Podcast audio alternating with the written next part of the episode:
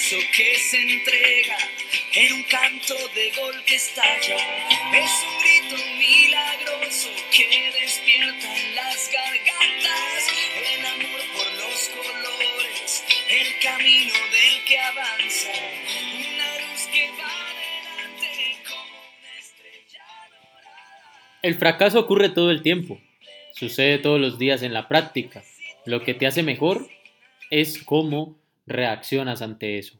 Mia Hamm, jugadora estadounidense campeona olímpica norteamericana.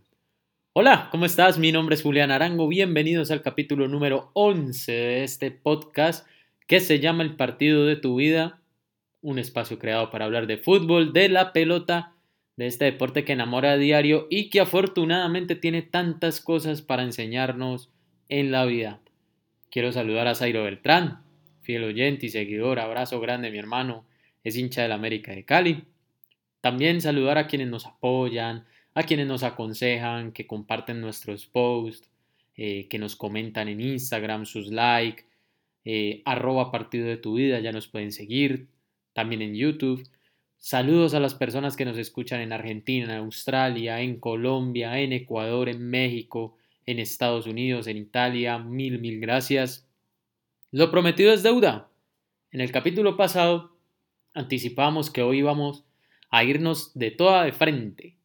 Íbamos a tirar la larga por la banda para hablar del serio problema de clubes que tiene Colombia a nivel internacional, más específicamente en Copa Libertadores. El título para hoy lo he denominado Crisis del fútbol profesional colombiano, la oportunidad de cambiar. Arranquemos por la cabeza, por donde se debe, la de mayor. No es nueva la crisis institucional que viene pasando la máxima dirigencia del fútbol profesional colombiano.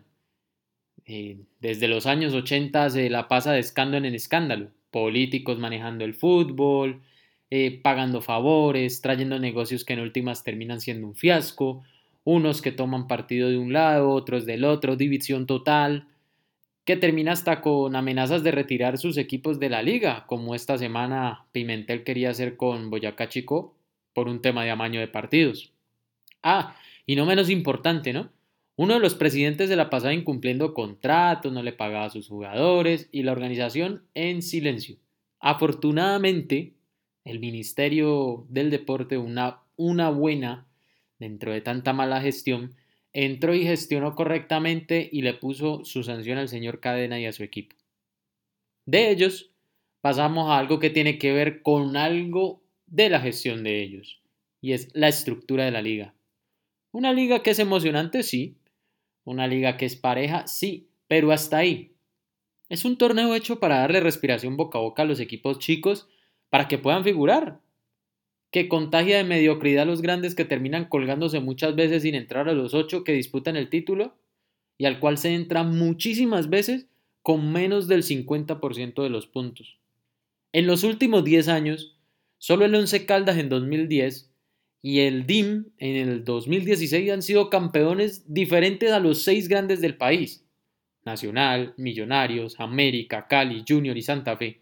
Y eso que el Medellín y el Caldas no son chicos, son unos históricos. Luego entonces hay que revisar la liga. Los equipos grandes son los que sostienen las ligas a nivel internacional. Y al tener una liga poco competitiva y promediada desde la mediocridad, hace que cuando se enfrenten internacionalmente a clubes con ligas mucho más organizadas, con mucha más inversión, eh, mucho más fuertes, los equipos colombianos se choquen con la realidad. Si comparamos, por ejemplo, en Europa, con la Juventus que lleva nueve títulos seguidos, o con el PSG, nos daremos cuenta de ello. Han cabalgado sus ligas por los últimos años, pero en Europa son una constante decepción y tiene que ver con el pobre nivel local. En, Italia, la Juve, solo hasta esta temporada, está teniendo eh, rivales, pero ha sido porque la Juve misma ha bajado. También hay que entender de que ha subido un poco el Milan, el Inter y, y enhorabuena, porque en la medida que esto pase, la Juventus se va a motivar, va a empezar a jugar mejor, va a empezar a competir en Europa, pero eso no será inmediato. Ahora, ustedes me pueden decir, pero ¿qué pasa con el Bayern? Lo que pasa es que con el Bayern Múnich, que tampoco tiene rival en Alemania, ellos igualan todo a través del trabajo y el estudio. Los alemanes estudian a los rivales y a sus ligas. Traen de cada país que estudian alguien que pueda enseñarles algo de lo bueno que se hace allá, tanto en esa selección como en esa liga. Lo aplican y lo potencian. Un pilar para crecer es la humildad. Y la humildad eh, he aprendido a definirla como cuando uno es inofendible, cuando uno es entrenable y cuando uno es enseñable. En cambio aquí creemos que nos las sabemos todas y no vamos más allá, no estudiamos las otras ligas y vivimos creyendo que acá en Colombia se da lo mejor. Una vez hablando con Carlos Amaro Nadal, futbolista y goleador uruguayo de los años 80, le pregunté sobre cómo hacía Uruguay para sacar tanto jugador bueno a cada momento. Me decía que el fútbol uruguayo desde los chicos de 7 años está organizado. Miles de niños compiten cada domingo en torneos organizados directamente por la Federación Uruguaya y van acercándolos a sus equipos profesionales. Aquí en Colombia no hay eso. Son torneos organizados por empresas privadas, por pequeños conglomerados, inclusive gubernamentales, pero sin una conexión con la de mayor. Colombia, junto a Bolivia, son los dos únicos países de Sudamérica que no cuentan con tercera división. De resto todos tienen. Sumado a esto, en medio de los partidos nos encontramos con campos de juego en condiciones deplorables y la incidencia de arbitrajes nefastos. En Colombia todo contacto es falta, lo que provoca una oportunidad enorme para las payasadas, las artimañas y los engaños de muchos jugadores hacia los centrales.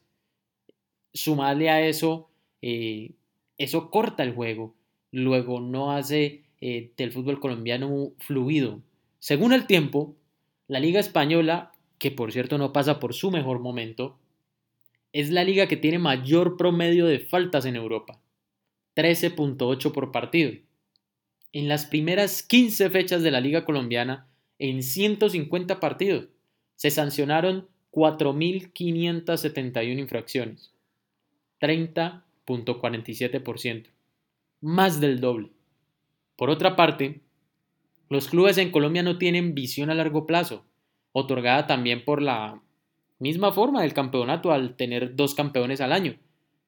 Como sus estructuras económicas son débiles, la búsqueda constante es promocionar jugadores que tengan destacadas actuaciones en dos o tres partidos de seguido, que se puedan vender rápidamente y mantener la vida financiera del club. Muchachos muy jóvenes emigran del país a otros clubes a nivel mundial sin tener la madurez suficiente y en un alto porcentaje terminan volviendo sin mucho éxito aquí a Colombia. Son pocos los que logran considerar, consolidarse y figurar.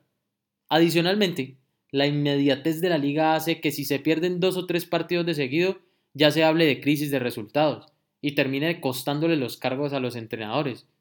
Cuando no es eso, son factores externos que terminan crucificando a los mismos, a los entrenadores. Lo que pasó con el Medellín, con el América y con el Junior, que en medio de campaña internacional, listo, se metió el COVID, pero en medio de todo esto, cambiaron los entrenadores, perjudicando así su pase a siguiente fase. No se buscan proyectos deportivos. Y ojo, porque una cosa es un proceso y otra cosa es un proyecto deportivo. Proceso es cuando contratas a algún entrenador con miras a unos objetivos, pero en el camino se van viendo las cosas de acuerdo a cómo se van o no dando los resultados. Un proyecto deportivo que lo tienen muy pocos equipos en Colombia, es cuando se contrata un entrenador, se programa uno o varios objetivos, se, trata, se traza una directriz organizacional, se le crea una idea de juego, se contrata jugadores de acuerdo a las exigencias del DT y del club y se evalúa al final de la temporada si se logran los objetivos y se sacan conclusiones. Sin embargo, en Colombia se busca es cómo sobrevivir dos o tres meses financieramente antes de la gloria. Miremos al último equipo de Colombia que creyó en un proyecto deportivo, Atlético Nacional en 2015-2016. Contrató a Reinaldo Rueda, quien trajo una visión deportiva, unos objetivos que se alinearon al club, una propuesta de trabajo completa que incluía una intervención desde inferiores hasta el equipo principal. El Verdolaga lo defendió aún perdiendo partidos, porque recuerdo que perdió partidos y partidos eh, feos. Los directivos se alinearon a ello y fue una época gloriosa, llegando al final de Copa Suramericana, fue campeón de liga, campeón de Copa y obviamente campeón de Copa Libertadores. De ahí se contagió del mal, del mal institucional colombiano, cambió dirigentes, cambió de DT y ahí va dando tumbos. Vivo porque la liga le permite estar vivo aún con tanta irregularidad y hoy sacó a Osorio. En conclusión, para volver a figurar en Sudamérica se necesita una reestructuración clara del fútbol profesional colombiano, empezando desde la cabeza, pasando por una reforma de liga que permita a los grandes marcar diferencia, que busquen proyectos deportivos que traigan títulos, que van a traer dinero que sostiene a los clubes. Los títulos son los que van a sostener a los clubes económicamente y obviamente le va a dar gloria. Como todo en la vida, inicia con una autoevaluación, con una capacidad autocrítica y unas metas claras para crecer. Por eso, remarcamos lo dicho por Miaham, lo que te hace mejor es cómo reaccionas ante, ante eso, ante las crisis. Por el contrario, si en ti está una visión de que todo está bien y no se necesita cambios, como pasa en estos momentos en, los dirigentes colombianos, aún teniendo los resultados limitados que se tienen, claramente tu vida de mediocridad en mediocridad irá, como la de los clubes colombianos, como les digo. Eh, aquí se aplaudió al Junior de Barranquilla por la clasificación a la Copa Suramericana cuando quedó eliminado de la Libertadores. Una pena, la verdad. Eh, así que, anhelo de lo que te dije en este episodio, te dije una semillita para el partido de tu vida. Ese que juegas todos los días cuando te despiertas y saltas a la cancha de tu día a día. Abrazo de gol y nos vemos en el próximo episodio de este podcast que se llama El partido de tu vida.